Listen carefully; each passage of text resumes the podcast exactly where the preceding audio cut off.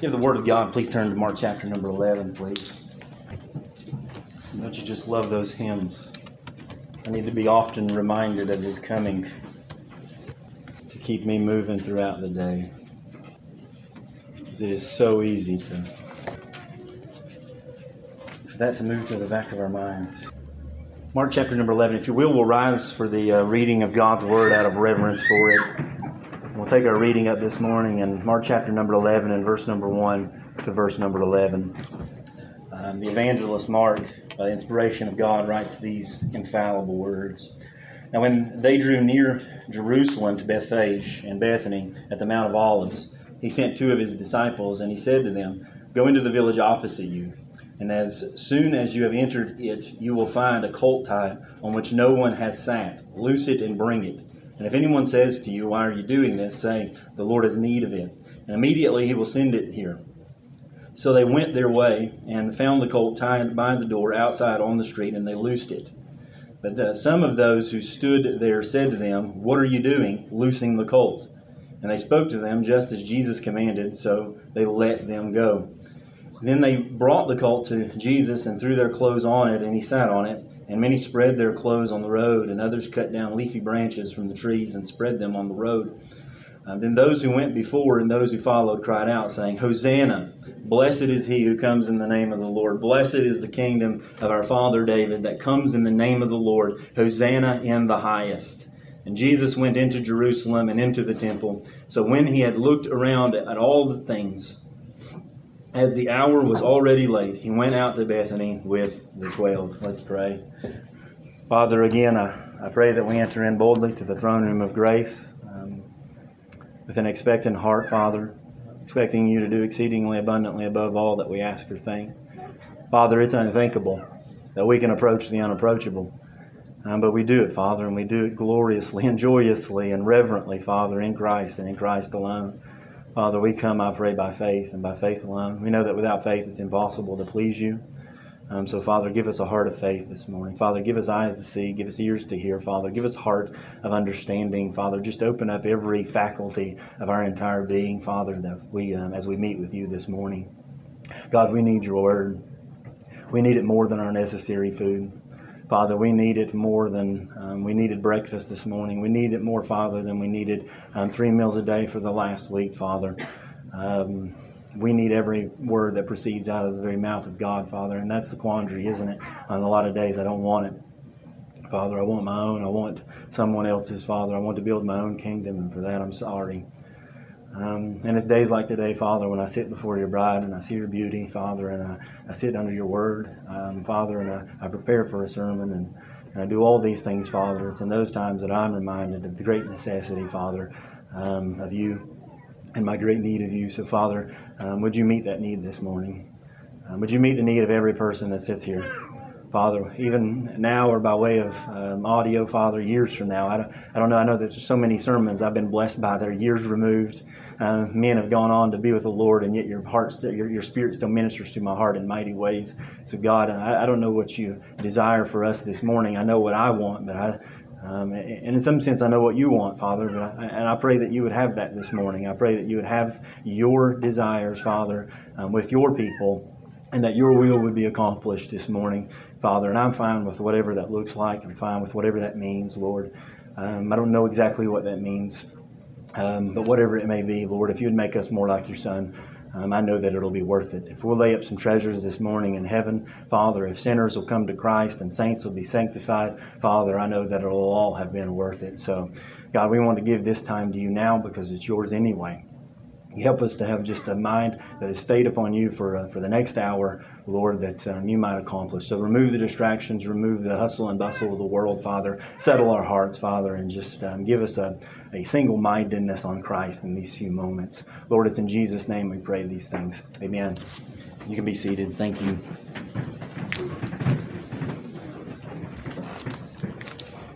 Amen. As I said, I know several of you are visiting with us, with us this morning, and we thank God for you being here. Just to bring you up to speed on what we're doing on the Lord's Day mornings and in God's worship um, is simply walking verse by verse through the book of Mark. Um, I don't know how long it's been. It's been at least a year, maybe more. And uh, Lord willing, it'll be another six months to a year. I mean, if the Lord gives me that amount of time, I'm fine with that, man. It's been a great, it's been a great journey. Um, it's a beautiful thing to behold Christ week after week um, and have a have a book. And I, I, know that all the books of the Bible are are, are uh, focused in on Him. I know that that He's the essence of each and every one. That everyone is pointing towards Him. Even um, even those books that seem somewhat often obscure, it's all pointing towards Christ. But there's also um, something um, extra special, particularly special um, about those books that just lay it out at the forefront for us um, that we don't have to necessarily dig to find him, although those times are good too, because often treasure that you have to dig for is often much more valued than that which is just readily um, put on the plate and received. Um, so each um, each gives um, has its own its own um, pros and cons, if you will, from a natural perspective, uh, from a spiritual perspective. It's all good. Uh, but particularly in the book of Mark and the Gospel, man, it's been good just to read passage after passage of our Lord to see the way that He works, the way that He operates, the way that He interacts with people, just to see His godly affections, to see His uh, the way a man ought to handle his, his anger, the way that a man ought to love his neighbor, the way that um, he takes people underneath his wing, just the compassion for the lost and, and, and the needy. And, and it's just been such a blessing um, to be able to read through the book of Mark at such a slow pace and to take it verse by verse and to pull out just um, seamless and valuable treasures that, that we'll carry with us throughout the rest of our lives and even on in, into eternity. And, and we praise God for that because we know that, um, that, that, that this is, that, that to the natural man, this is just ink on a page. It's intellect, it's academia um, at its best, it's, it's beautiful poetry.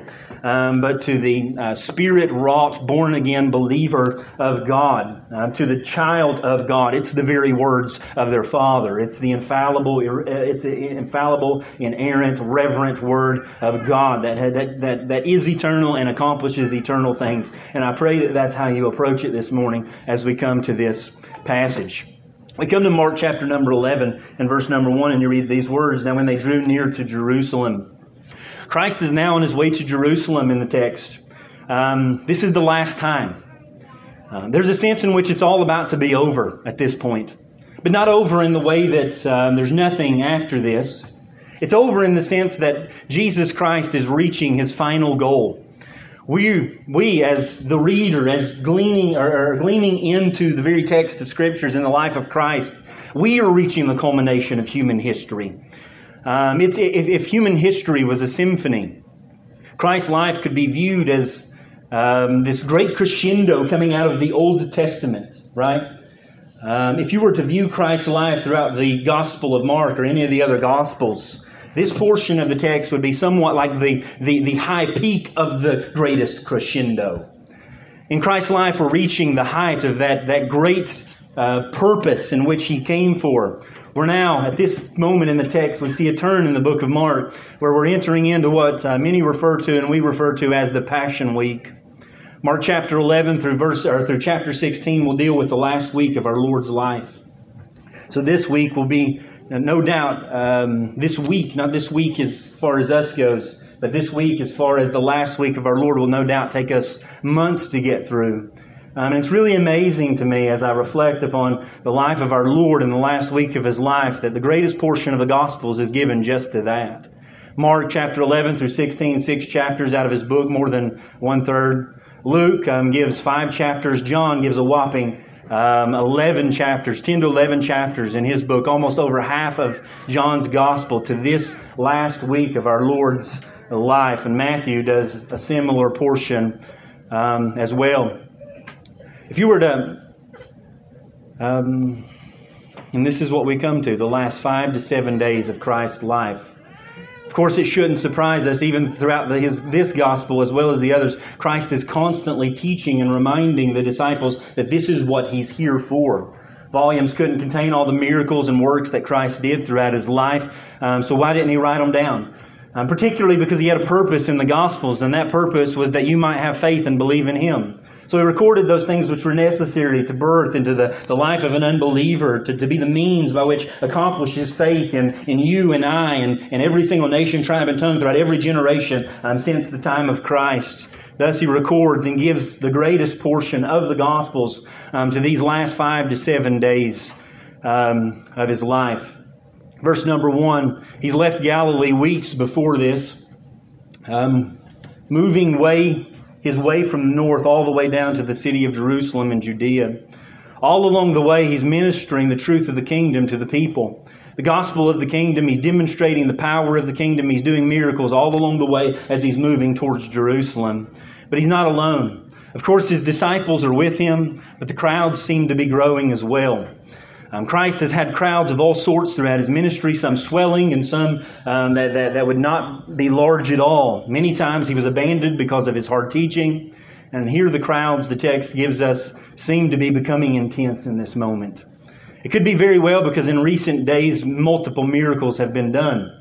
You may remember from last week that he travels through a place called Jericho. Um, you may remember Jericho from the Old Testament with Joshua. And um, there's actually two Jerichos in which um, are, are, geographical at this time. A new Jericho has been planted just miles apart. We're not sure exactly which one that he does, but we know that when he goes through, man, he does some miracles.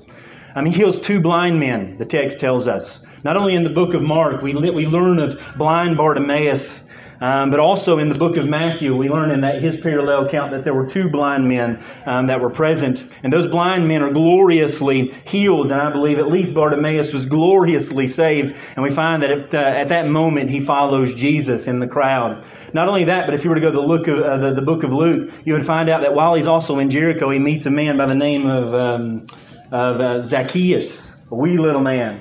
Zacchaeus was a wee little man, a wee little man was he. Um, but as wee as he was, he was a greedy sinner like most of us. And God gloriously saves that, that wicked tax collector and um, repents, uh, he repents of his sins and he follows after Jesus. Not only that, if you were to study the book of John previous to the account that we're at today, if you were to find um, this portion of text nestled in the book of John, you would also find that in John chapter 12 and verse number 14, or John chapter 11, sorry, John chapter 11, you would find the account of Lazarus. Um, you read in uh, chapter 11, verse number 1 here that he comes to Bethphage and Bethany. And Bethany's that, um, that great town in which his beloved Mary and Martha and their brother Lazarus live. You find in John chapter number 11 that, um, that Lazarus is, is, is on his sick bed. He's on his deathbed. What happens? Um, they cry out to Jesus. Jesus doesn't come, and Lazarus dies. Jesus comes and he gloriously um, brings uh, Lazarus back from the dead. The text tells us why? So that they would believe um, that God works a work of uh, resurrection in the life of Lazarus so that Mary and Martha and those surrounding would believe. But we also find that, that not only do people believe, we also find in that text that people not only believe, people do not believe as a result of it. Um, we find out that there's a crowd that continues to grow in disdain for our Lord, even to the point in John chapter 12 that not only do they desire, and after Lazarus' resurrection, the Pharisees and the scribes plot to kill Jesus. But they also plot to kill Lazarus. Why? Because he's a trophy, trophy of God's grace and proof that he is able to do um, the unthinkable and that he is the God of, of very God. So what you find in this text is now this, this swelling crowd of growing people. Why? Possibly because of the miracles that he's doing. He's becoming more public, but at the same time, um, from a negative perspective, um, not, not only in faith, but in unbelief. Why? Because John chapter 12 tells us that they conspire together. Why? Because um, they believe that the entire world is going to go after this man. They view him as modern day um, um, Jews, uh, Israelites of a, of a radical nature, view him as a distinct rebel um, in the early life of the New Testament church, um, which was, was murdered for his rebellion. And in a sense, that's true. That's exactly why they murdered him. They murdered him because he claimed to be the Son of God. They murdered him because he was God. And they murdered him because they were worried that the Gentiles would come after him, that Jerusalem, that they would lose um, their Jewish identity, that they would lose um, the people of the nation of Israel, and they would be mixed in with the Gentiles throughout all the world, and that all people would come unto him. Thus they conspired to kill him. Um, and that's exactly what you see in this last week of Jesus' life. You see Jesus enter into a public ministry like he's not had before. Um, and, I, and I personally think that that's because the work is now to be done. That he's going to press the religious elite. He's going to repre- uh, uh, he's going to um, um, oppose those whom now he's been hi- he's been in some sense hiding from. And you see that all throughout the Gospels. We went through that. That, that his work, his hour had not yet come.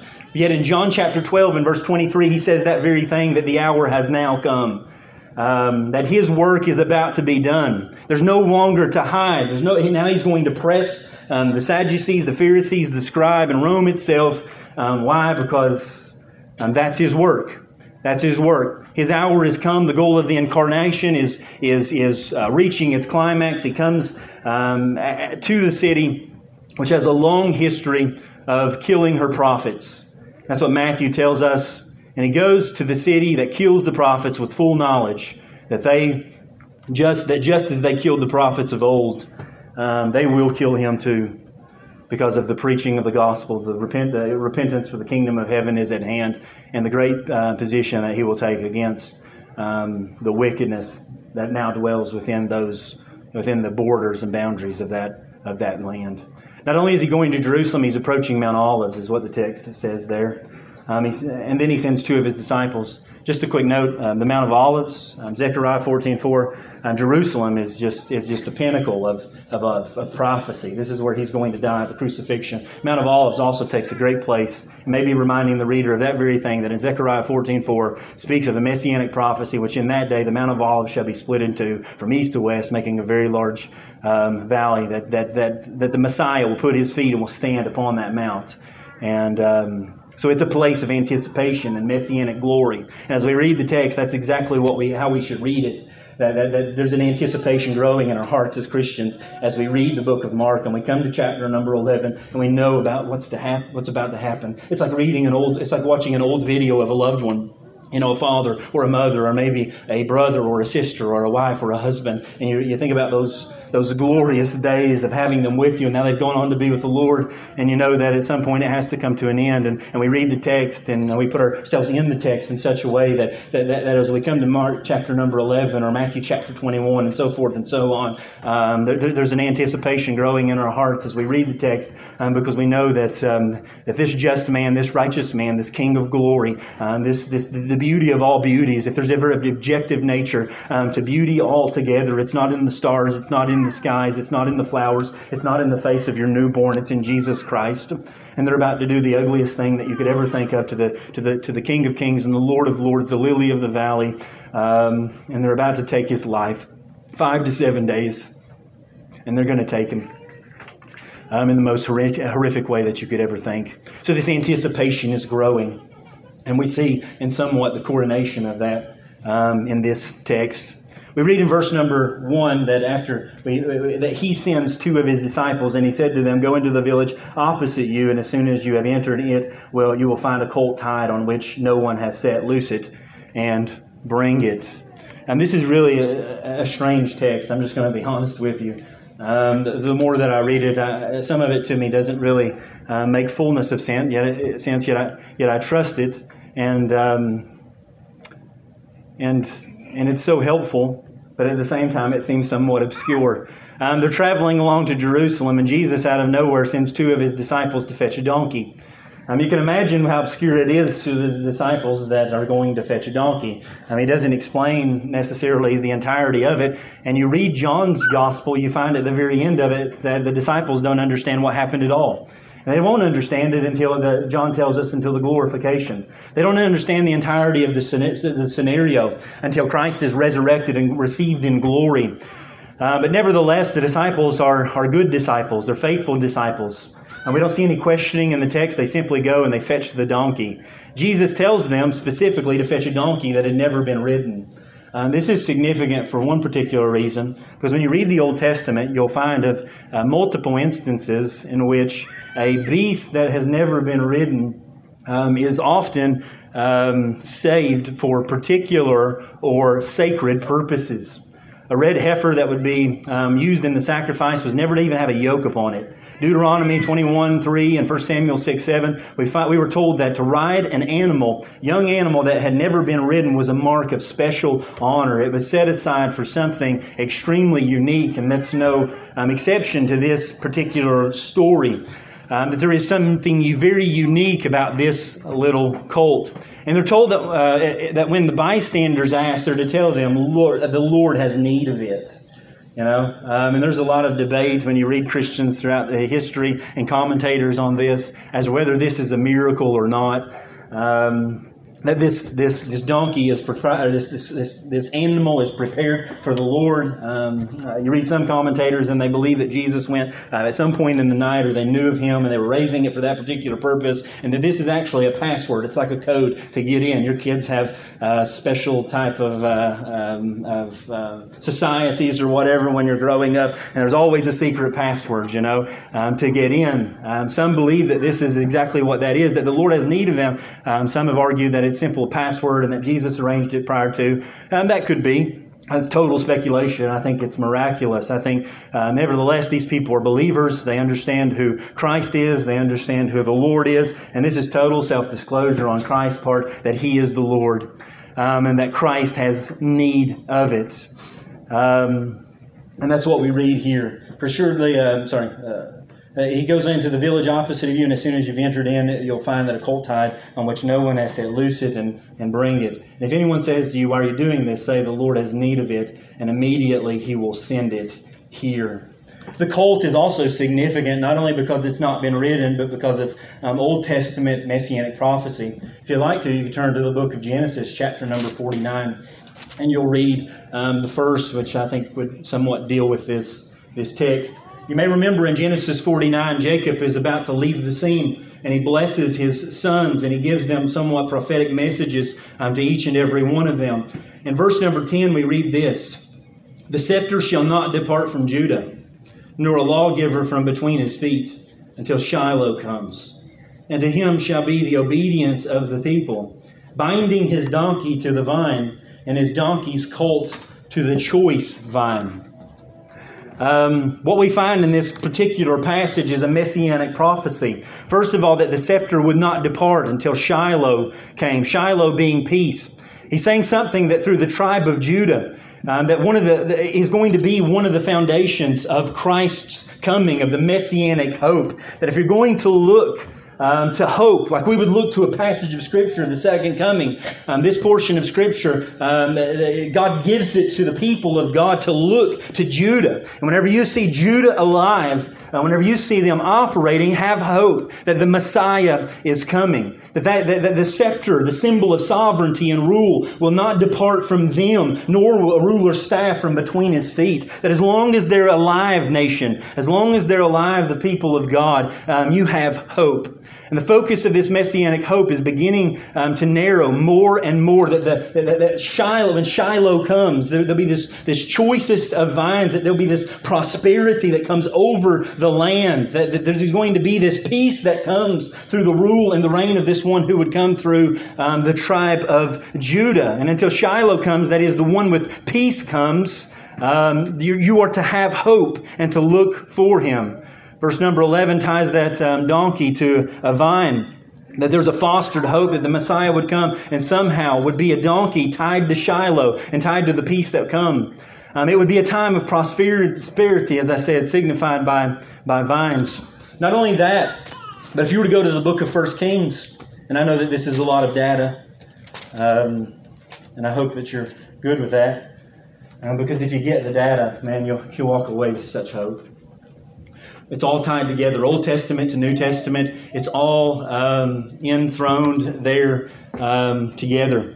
When you come to 1 Kings, what you find is that in 2 Samuel chapter 7, um, the, the, the, the, the, messianic hope and the clarity of his coming is becoming more clear and more clear. 2 Samuel chapter 7 and verse 12 um, has already taken place by this point. And what it was was a promise that when the days were fulfilled and that you rest with your fathers, I'll set up a seat after you, speaking to David uh, who will come from your body and will establish his kingdom. He'll build a house for my name, and I will establish the throne of his kingdom forever. Um, And your house, he goes on and says, and your kingdom shall be established forever before you. Your throne shall be established forever. So not only is it coming through Judah, it's coming through David. So as long as you see David's line alive, then have hope, ch- children. Have hope, people of God. And then in chapter 33, or chapter 1 of 1 Kings, in verse 33, um, we also read these words, and it begins to narrow even more. Um, as we look back into um, this text from Mark chapter number 11, you read these words The king also said to them, Take with you servants of your Lord, and have Solomon my son ride on my own mule, and take him down to Gihon. And there let Zadok and the priest, the, the Nathan, the, the prophet, anoint him king over Israel, and blow the horn, and long live King Solomon. Then you shall come up after him, and he shall sit on my throne, and he shall be king and uh, king in my place, for I have appointed him to be ruler over Israel and Judah. As David is giving closing instructions on who's to be the king, um, of course, he has in mind a prophecy that was given to him that one of his sons would sit on the throne forever. In this portion of Scripture, what do we see? We see um, a, a, an example of what Christ is about to do. David is going to anoint his son, and on the way to the throne, what does he do? He puts him on his own mule um, to ride to the throne. And what do we know? Matthew tells us in 12, verse 42, that the queen of the south will rise up in the judgment with his generation and condemn it. For she came from the ends of the earth to hear the wisdom of Solomon, and indeed a greater than Solomon is here. What you're seeing is this clarity coming um, to the nation and to the people. And as Christ comes, um, they may have thought back to Math, or to, to 1 Kings or to 2 Samuel or to um, Genesis 49 or even all the way back to Genesis chapter 3 um, that this king is coming, that he's coming as Solomon did on a, on a mule as, to, his, to his great throne and various other um, um, um, pictures of that. Not only that, but in verses 7 through 10 of Mark chapter number 11, we read of um, that great, what we would refer to as triumphal entry, and we see even more clarity. Uh, verse number 7 Then they brought the colt to Jesus and threw their clothes on it, and he sat on it. And many spread their clothes on the road, and others cut down leafy branches from the trees and spread them on the road. And then those who went before and, and those who followed cried out, saying, Hosanna! Blessed is he who comes in the name of the Lord. Blessed is the kingdom of our father David that comes in the name of the Lord. Hosanna in the highest. What do they do? They bring a colt, they put their coats on it, they take some palm branches and they throw it on the ground that Jesus may come um, across it. And it's really hard to narrow down specifically what all prompted this. You know, from the crowd's minds, because the scripture doesn't really give us clear motivation on what it is. But we know that our Lord triggered something with the donkey that provoked them to adoration and to praise. Um, this is begun by casting of garments and palm branches. We are not going to take the time, but if you were to go back to 2 Kings chapter 9 and verse 13, you would read of another king, King Jehu, in which Elisha the prophet prophesies of Ahab and Jezebel, just two of the most wicked rulers in the nation of Israel. Um, and what happens is, is that Jehu is anointed to be king over Israel. And Elisha tells him to ride into the city to be anointed king. And the people are so oppressed under a wicked and a tyrannical regime that they begin to take off their garments and put them upon the steps to celebrate as Jehu would walk up the steps to be enthroned as the new king of Israel and overthrow a tyrannical government um, uh, sustained by the wicked Ahab and wicked um, Jezebel. So the people begin to do the very same thing. He's recognized in the text as the son of David, that great Davidic hope in 2 Samuel that we mentioned. All those texts begin to rush, I think, into at least some of their minds, and they begin to cry out, Hosanna! Hosanna! Hosanna literally means, Lord, save us now. Blessed is he who comes in the name of the Lord. Um, you may remember that. I read it this morning as we commenced the service. Psalm chapter number 118, verses 22 through verse 26. What's also interesting is that um, Psalm 118 is a pilgrim song. Psalms 114 through 118 are psalms that they would sing at Passover. It very well could be that somewhere around this event in the crowds as they're ascending to Jerusalem and coming home for Passover, it very well could be such, such, a, such a strange account that as they're singing this song, that it provokes them to adoration and praise as they see this one come in on a donkey Thus, they, they, they prayed to God. Not only praise, but prayed to God, Lord, save us now. You see, it's not so much a, a praise, although it can be. It's a prayer. That's what the Psalms often are. It's the heart of the people of God um, lifting their, their desires up to God and begging Him for certain things, bringing petitions before Him. And this is no different. There's no doubt in my mind that these people, under the tyrannical regime of Rome and under the legalistic um, outcries and, and, and just garb of, of the religious elite of Israel, that they are begging God to save them. They're begging. Um, although they don't really understand it, do they? They don't understand it. And that's exactly what John tells us that they didn't fully understand it until the glorification um, had come. Psalm chapter number 118, just to remind you of that, verse number 22 particularly, it could have been that at that very moment they're singing these words The stone which the builders rejected has become the chief cornerstone. This was the Lord's doing. It's marvelous in our eyes. This is the day the Lord has made. We will rejoice and be glad in it. And I know that we often use that as this day, and, and, and that's true because this day is a glorious day that the Lord's made, and we should rejoice in it. But it's because of that day, that day that the stone um, that was rejected, that day when, when, when, when worms that were created by God rose up out of the dirt and laid the Son of God on, him, on that tree um, because of the hatred that they had before him. In verse 25, save now, I pray, O Lord, Hosanna. O Lord, I pray, send now prosperity. Remember that vine of prosperity? Remember when Shiloh comes? We have blessed you from the house of our Lord. God is, is the Lord, and He has given us light. Bind the sacrifice with cords and the horns to the altar. You are my God, and I will praise you. And it very well could be um, that some of them in this crowd understood some of that um, but for the vast majority, most of them um, did not. Most of them um, did not. Hosanna in the highest. Not in the highest degree, but the highest places. They're crying to the very heavens um, that God would come down and that God would, would save them. And that's essentially the text. That's the text. What was the reaction? What did they make of it? Again, John tells us in John chapter number 12 that they didn't understand it, not even the disciples. There's somewhat of a mixed reaction. And it reminds me of the birth of Christ in some sense. You may remember with the impact of Christ's birth in Jerusalem, what was the response? Many understood and many didn't. You know? As why? Because it was glorious, but it wasn't. It was glorious in a messianic sense, as we look back and we know what Christ accomplished, and we look at him and we think, man, you were fools. Why didn't you see it? Um, but in some sense, from a natural perspective, you ask the question, why would they see it?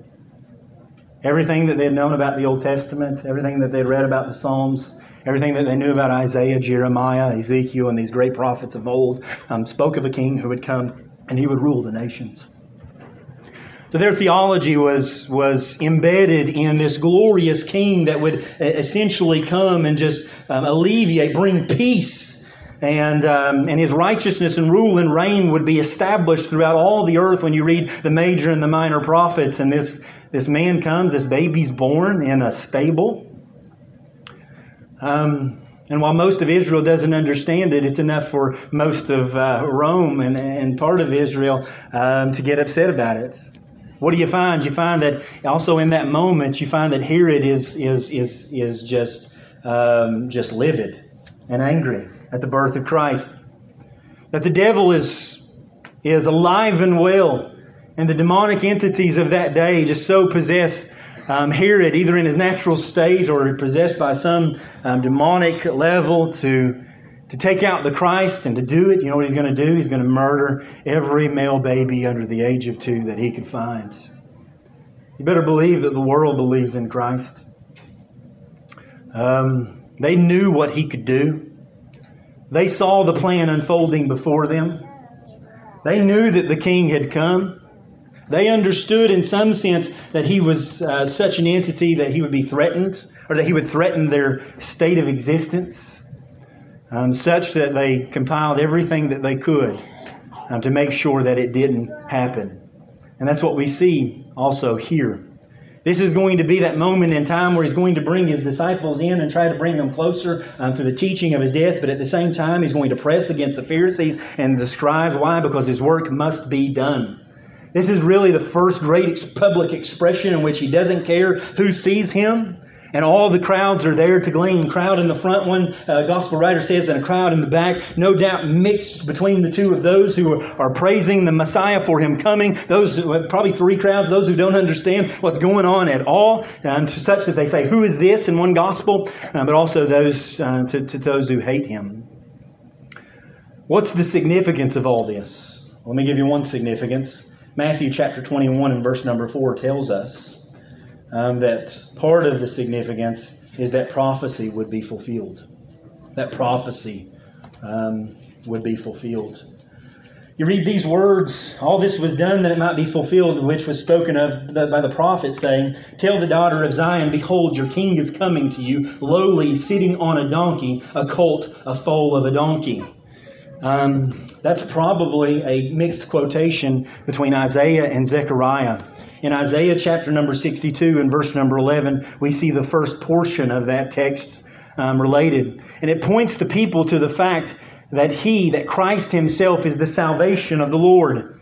That He's the embodiment of redemption, that He's both the King and the sacrifice. And then if you were to turn to Zechariah um, chapter number 9, and it's close to Matthew. If you were to go to Matthew, you'd find Malachi and then Zechariah. Zechariah chapter 9 and verse number 9, you read the last end of that quote. Rejoice greatly, O daughter of Zion. Shout, O daughter of Jerusalem. Behold, your king is coming to you.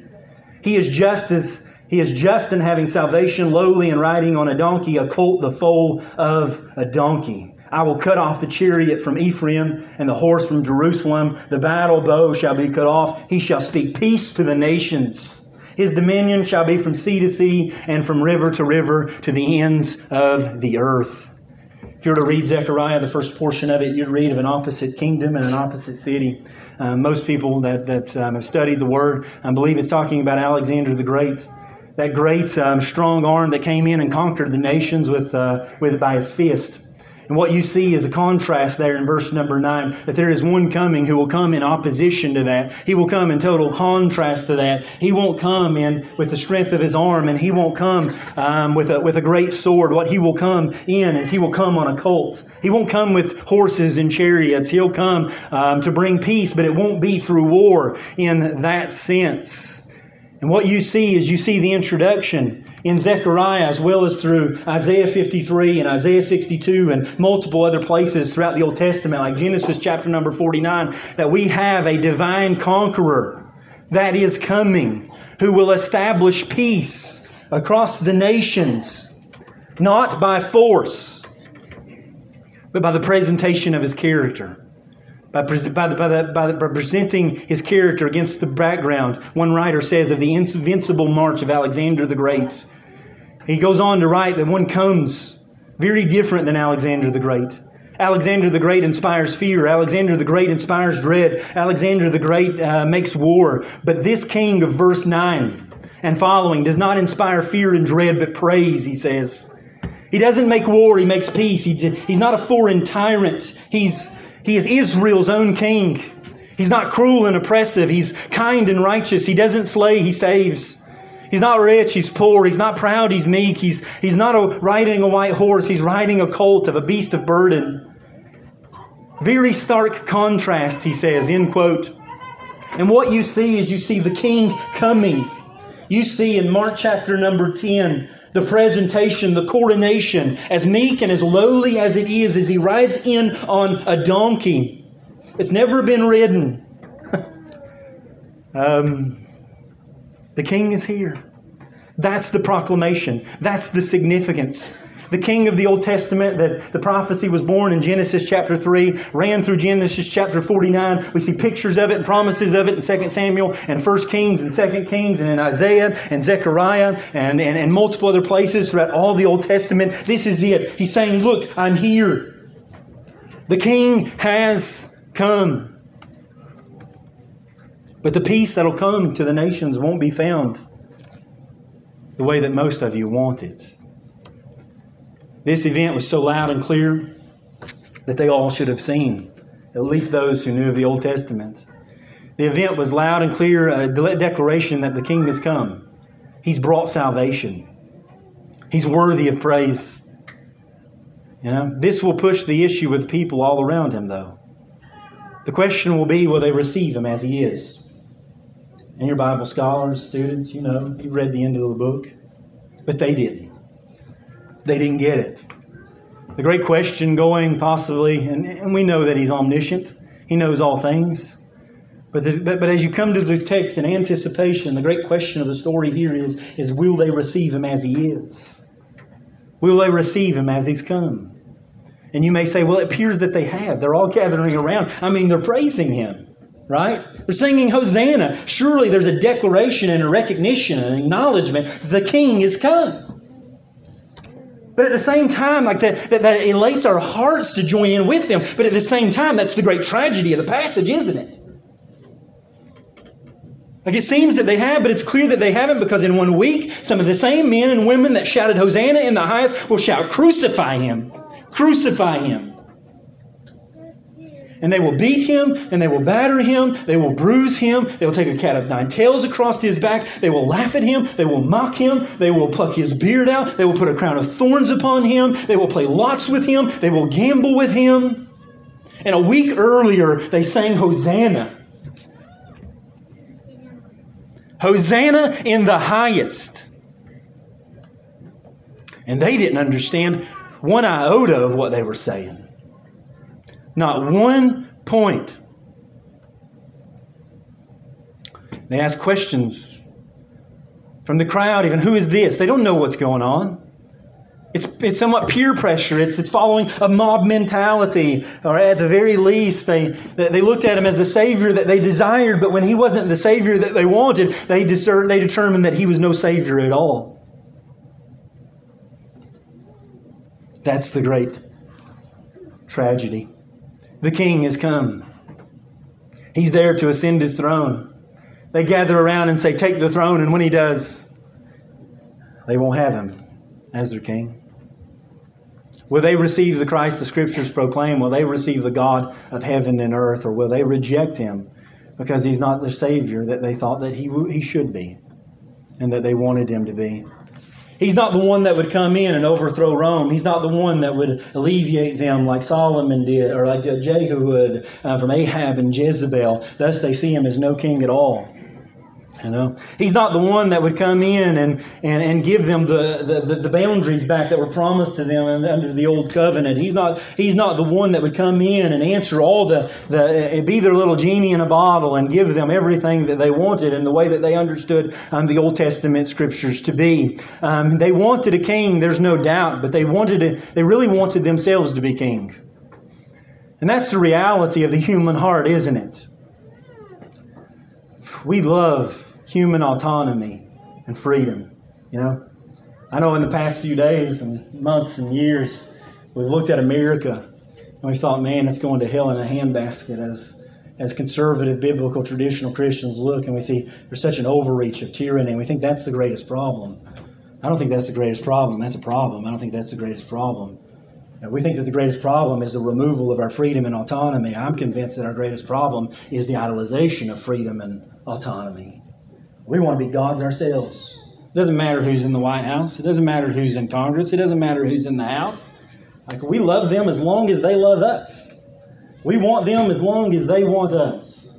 We are a nation born out of rebellion, and with much of it, I agree. You know, uh, with the nation of America and its founding, I, I get it. But it's all we've also fostered within this um, nation and within even within the, the, the realm of Christianity, this, this form of self identity and self autonomy and self actualization and self expression and, and, and, and a denial and a rebellion against any type of authority. I mean, we, we want flexibility in our jobs. We want to make our own our own wages and our own pay. We don't want to boss over us. We don't we won't want to come to a church that uh, actually exercises any authority over a congregation. We want to live as free and as full as we possibly can because we want to be kings ourselves.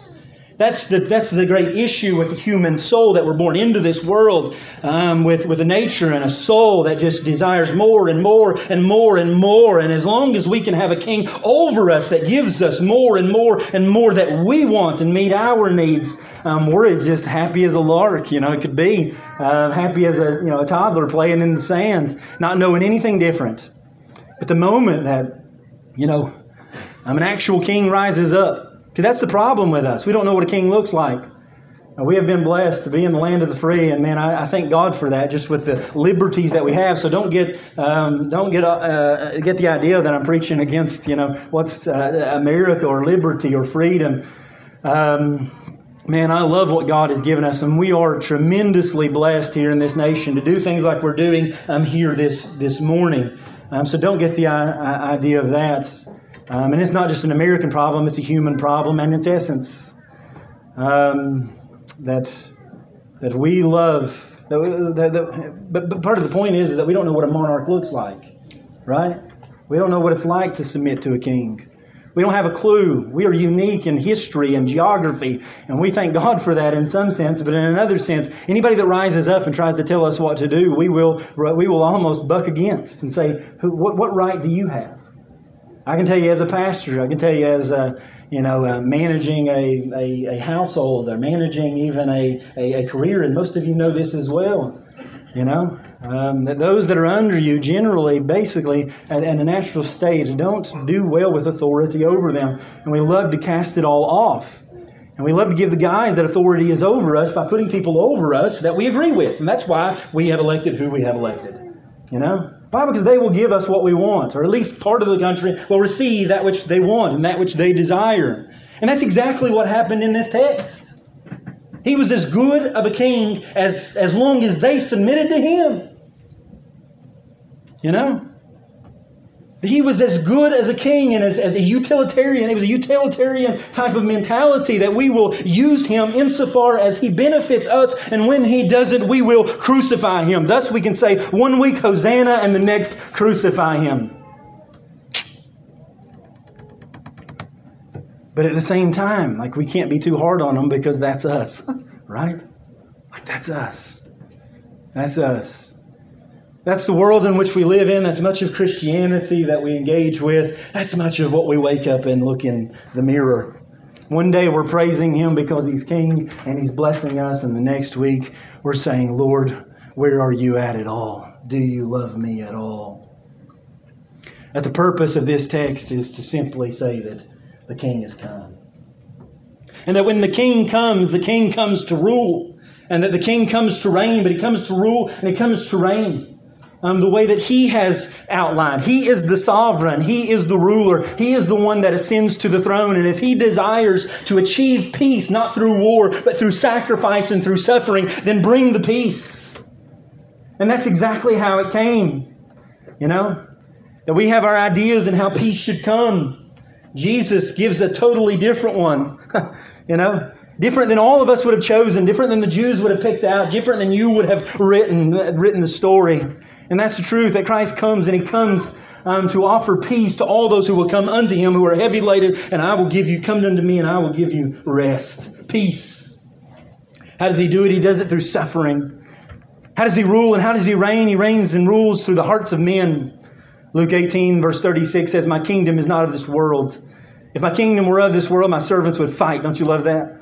You know, like if I came to come, you better believe that I'd have an army behind me and we'd settle all this in just a moment. But the war that I'm about to fight is a war throughout the ages for the hearts of men, and it can't be won by bloodshed or by, by, by, by, by warfare of this, of this age. You know? Um, Pilate, he says, therefore, or Pilate says for him to him then, Are you a king then? Jesus answers and says, You say rightly that I am a king.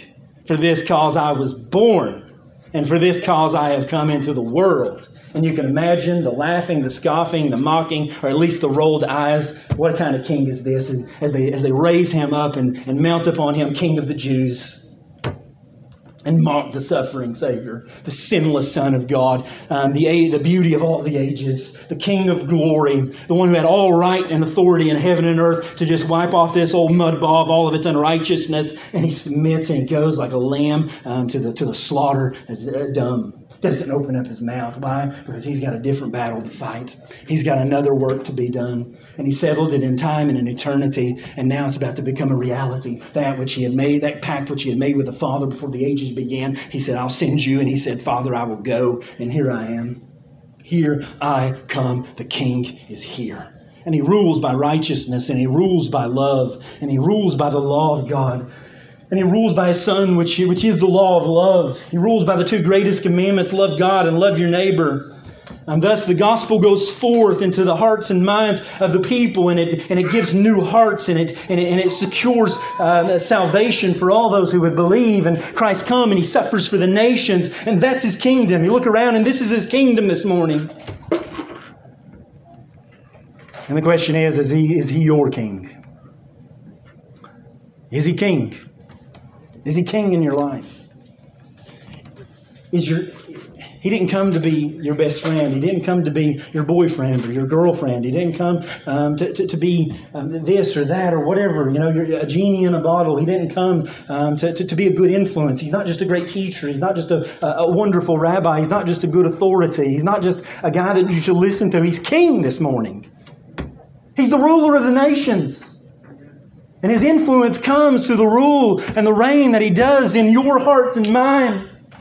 We look around and we think, man, there's not much here this morning. Or some of you are looking around and you're thinking, man, this is, this is a lot. It is a lot. Why? Because it is a lot of Christ is ruling and reigning this morning through his kingdom, through the hearts of men. And that's what he came to be here this morning, men. He came to be your king. He came to rule over you. He came to rule, reign. And he came that, that this morning you might submit to him. He came to rule over your families. He came to rule over your career. He came to rule over this church. He came to rule the nations, every nation, tribe, and tongue through the gospel love that He's expressed and the righteousness that He extends to all His believers, to all those who will come unto Him and call upon His name. Now, this morning in the text, we see a king that has come, and we see a great quandary within it, don't we? We see a time of just exalt, exaltation that we want to join in, but at the same time, um, we see a, we see it, we see a crowd or two crowds in the front and the back um, that are just overlaid with ignorance and misunderstanding, and who desire a king, but in essence desire to be their own king. Is that you this morning? You know? Christ, I pray, has been presented in all of his glory as the messianic hope. That if peace is ever going to be offered to this nation, to this world, and to your heart, the only place I'm telling you this morning is going to find it in him. Um, that's it. This is the only place. You say, well, they found it in him. No, they didn't. You know, Paul tells us that any other Jesus, uh, anybody comes preaching another gospel or another Jesus, let him be accursed. Listen, just because he bears the name of Christ and you offer up something to his name doesn't necessitate that you're worshiping the same Jesus. Is Jesus king in your life? When you go home today, like, do you bow the knee to him in your home life? Men, do you, do you, do you take the text that God has given you to be a man and to be a husband and to be a father, and do you just bow the knee? Or do you go home and rule, you know, with a tyrannical hand, you know, with anger in your heart because, because that's what you've learned from your father or from your boss or this or that? Are you submitting to Christ today? You know, or do we have a Christianity that's just overlaid with Christ the Savior and in love with Him, but, but, but, Christ is not Lord over our lives? He's not governing us, you know? You say, well, that's just too hard to live the Christian life. Not if you have a new heart, friend. You know? Christ's commandments are not burdensome. Why? Because, because those who have a new heart have a heart of, of love expressed to them and righteousness such that, that yes, it's difficult, but it's difficult because you, you know that day in and day out, you can't give him what he deserves. That's what makes it difficult. It's not between doing right and wrong, you know? It's between knowing that, that, that, that, that, that, that the angels give him things, and I, I want to give him things like that as well. Like, I know that I'll fill the rest of my day. You know, even if I did fill the rest of my day with, with, with things that I think honor Him, I know that at the end of the day, that it's still fallible outside of Christ. You know? Like, that's the difficulty. The difficulty is to submit enough. The difficulty is to express gratitude enough. The difficulty is to love Him enough. Because He's so worthy. Because He's so beautiful. Because He's so awesome. Because He is so gracious. Do you love him? I'm not, presenting to you this morning a king that's coming and he's tyrannical. and overbearing. I'm presenting you this morning a king who is willing to come and offer his life a sacrifice on your behalf. And I beg you and, and compel you this morning that if that is that if you were without him, that you would run to him this morning and find peace. I know that's what you want. That's what we all want. Do you have it this morning? And then, believers, are we submitting to Christ in every area? Or are we building our own kingdom? I struggle with that too. You know? Doing things in the church, doing things at home, having a particular verse and reference, and, and just utilizing that means to do what I want.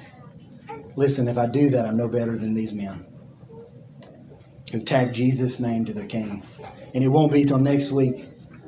I might be high this week, but it won't be till next week where I'm low because that's nothing more than a prosperity gospel. Um, where you're saying, God bless me, and if you bless me, I'll serve you. And if you don't bless me, Father, I won't. Listen, if Jesus is king today, he's king tomorrow. you know? Like if he's king, that means he's ruling and reigning over every single thing. And you should trust him in that. Like, do you get, do we understand that?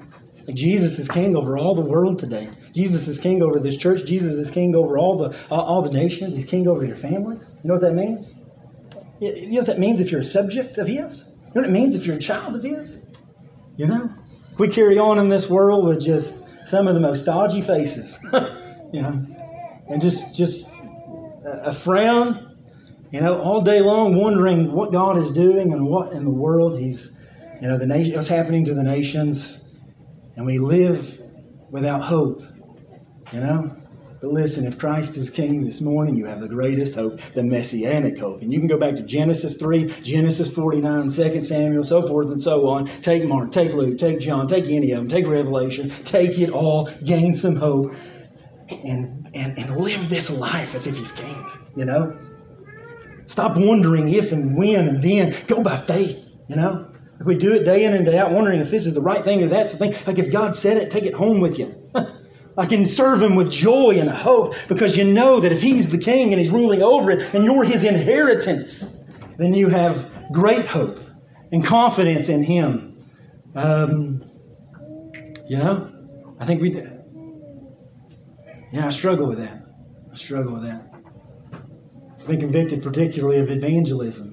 You know, you walk up to a guy or a gal or this person or that person, and you think, man, I'd like to talk to you, you know, um, about, um, yeah.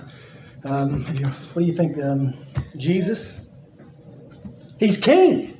Present him like he's a king, you know, of all the world, all the nations. There's no fear. He's ruling and he's reigning. And, he, and, and all authority has been given to him um, in heaven and on earth. Go ye therefore.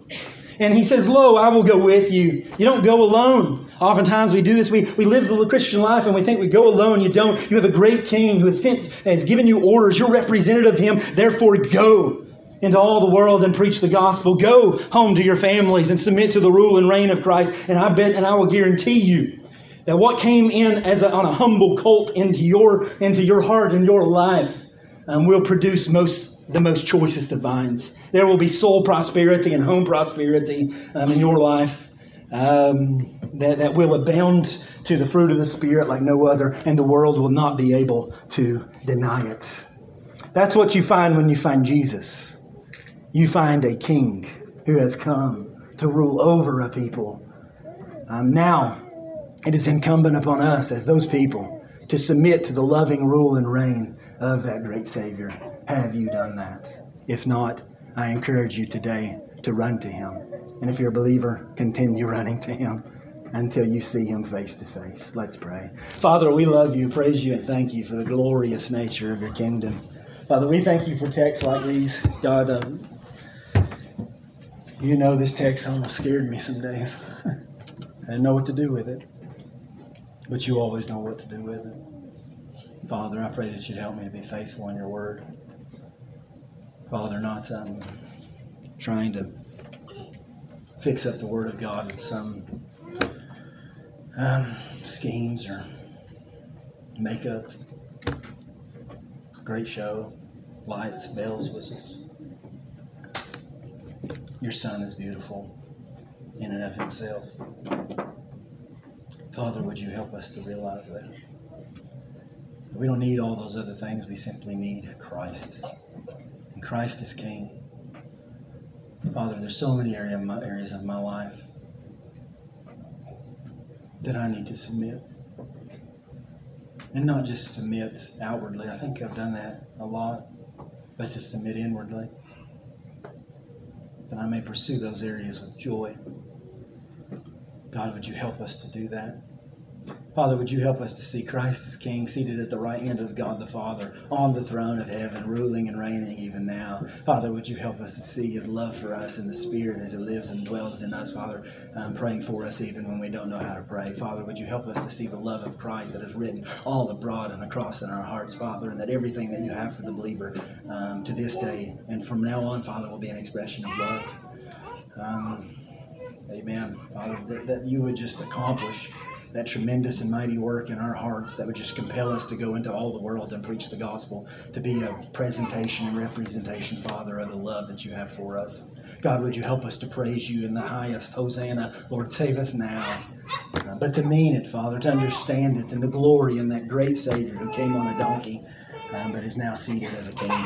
Father, if there's anybody here today that doesn't know Christ, I'm begging you to give them a new heart and to show them just the the beauty of your Son.